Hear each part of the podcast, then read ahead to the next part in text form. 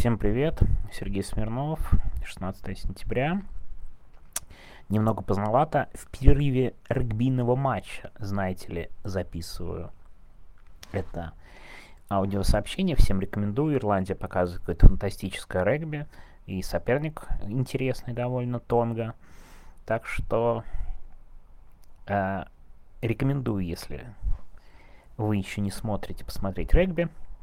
На самом деле, именно сегодня тем каких-то глобально нет. Давайте мы поговорим про запрет машин.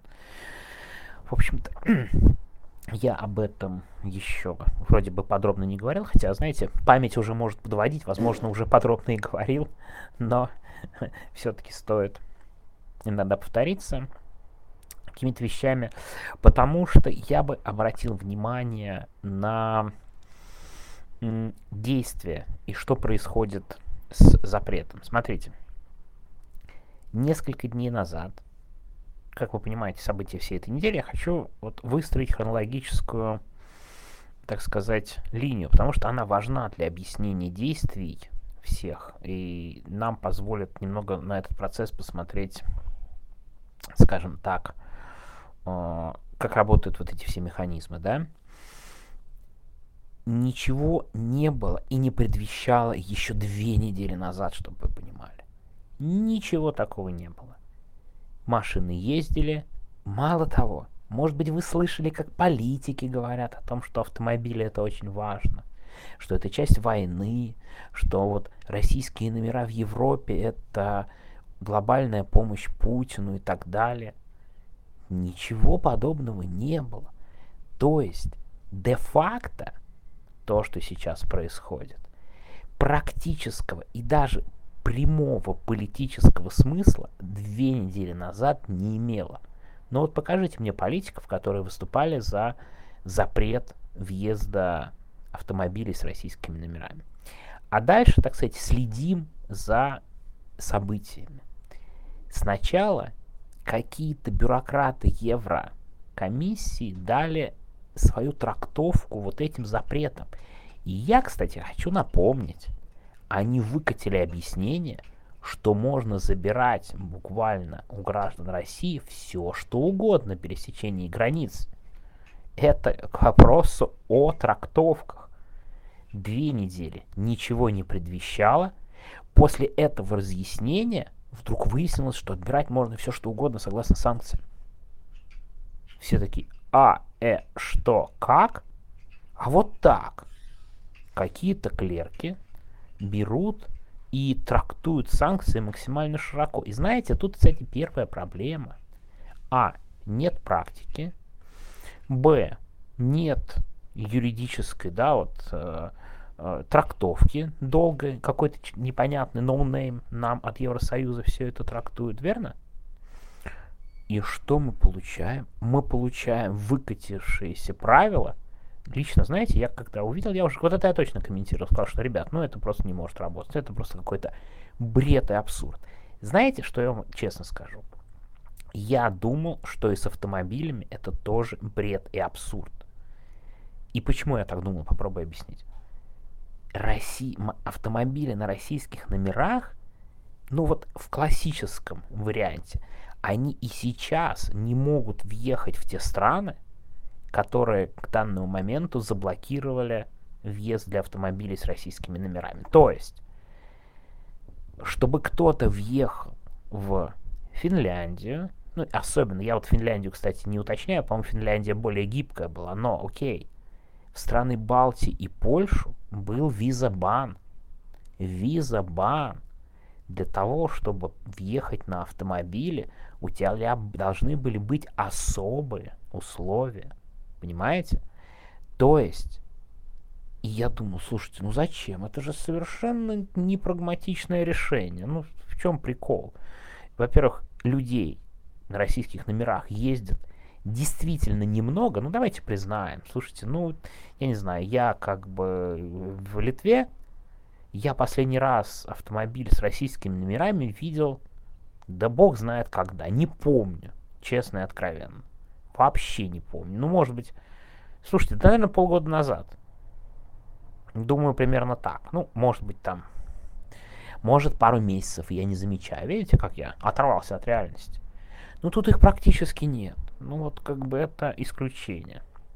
И, кстати, если они есть, из кого я знаю, то скорее у нескольких политических эмигрантов, да? То есть, ну вот, конечно, это там по ним неприятный удар, но в целом, если так глобально говорить, это единичные, скорее, здесь случаи. То есть это не обширная практика, плюс, ну, как я понимаю, конфискация — это какой-то прям... В нее я не верю сейчас, с другой стороны, я и в машины не верил, да? Заметьте, то есть практического смысла ноль, это какие-то юридические немного странные разъяснения, а там же еще есть особенность определенная. Дело в том, что Еврокомиссия, конечно, разъясняет, но национальные государства трактуют, в общем-то, по своему усмотрению. И это, кстати, сразу была заметна разница, потому что Финляндия сразу сказала, а мы ничего менять не будем. Ничего не меняем.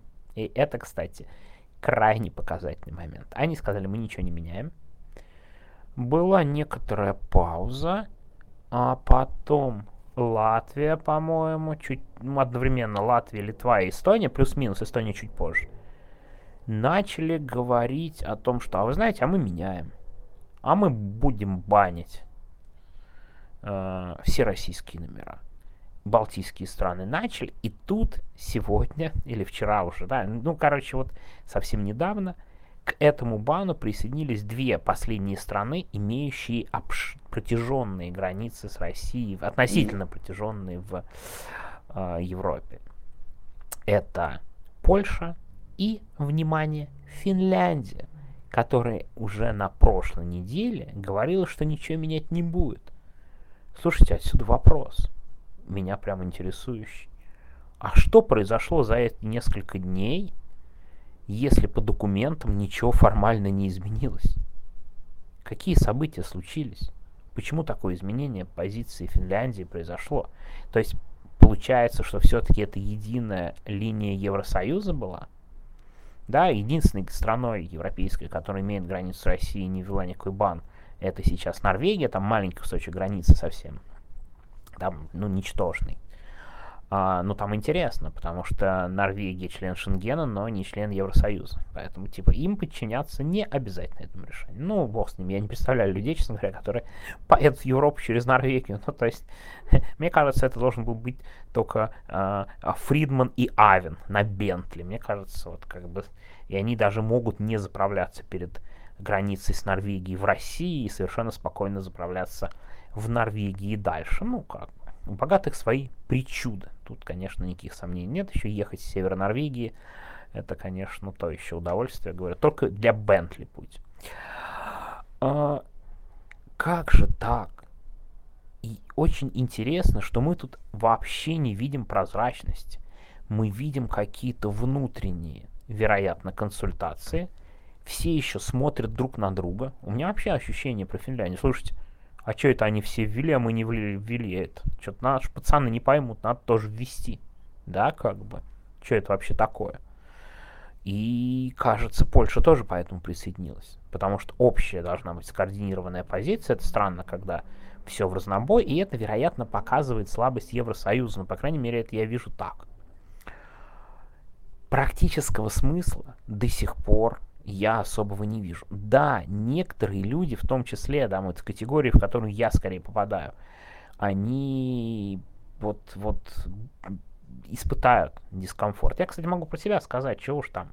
Я, как человек, который въехал в Литву на автомобиле с российскими номерами и был здесь с российскими номерами, ну, первые полгода, вот чтобы вы понимали, я ездил на российских номерах, да, первые полгода.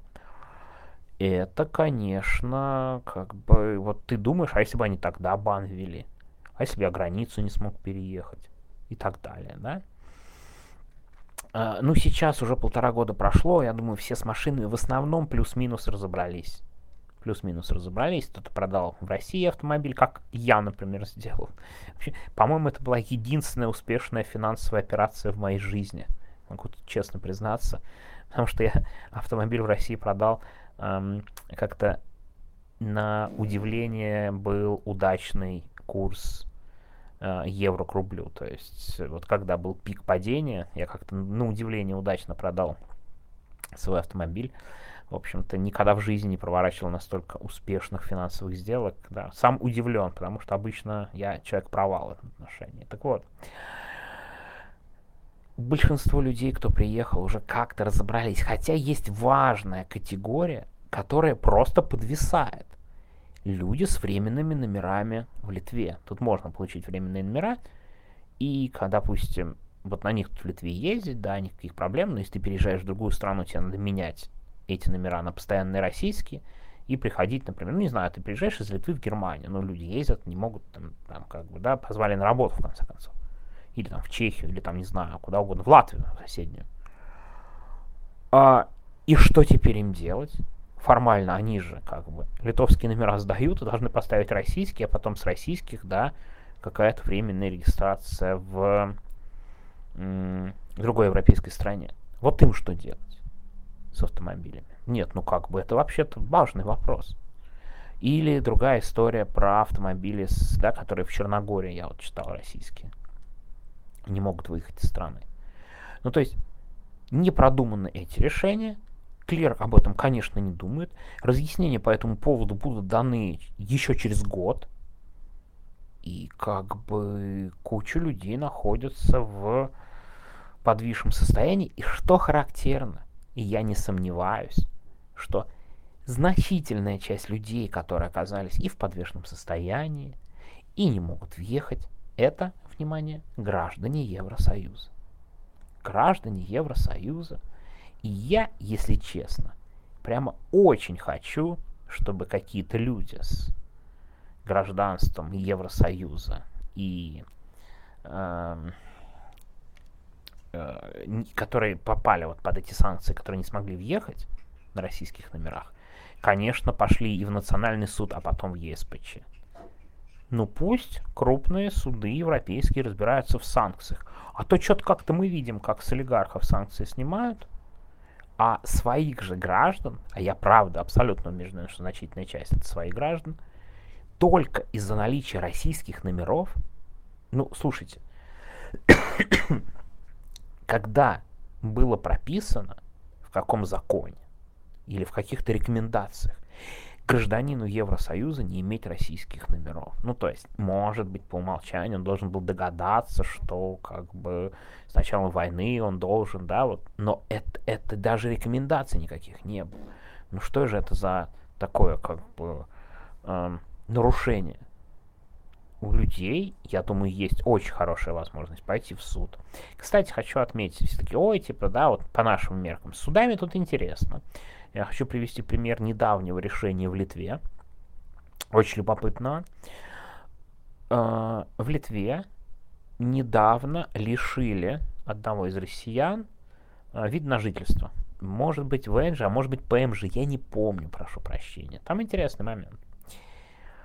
А причину, как бы, да, не указывает угроза национальной безопасности. Он пошел в суд, и суд отменил решение об аннулировании у него ВНЖ, потому что в качестве причины было то, что он работал во ФСИН раньше, и суд посчитал, что представляет угрозу или потенциально представляет угрозу. Это разные вещи.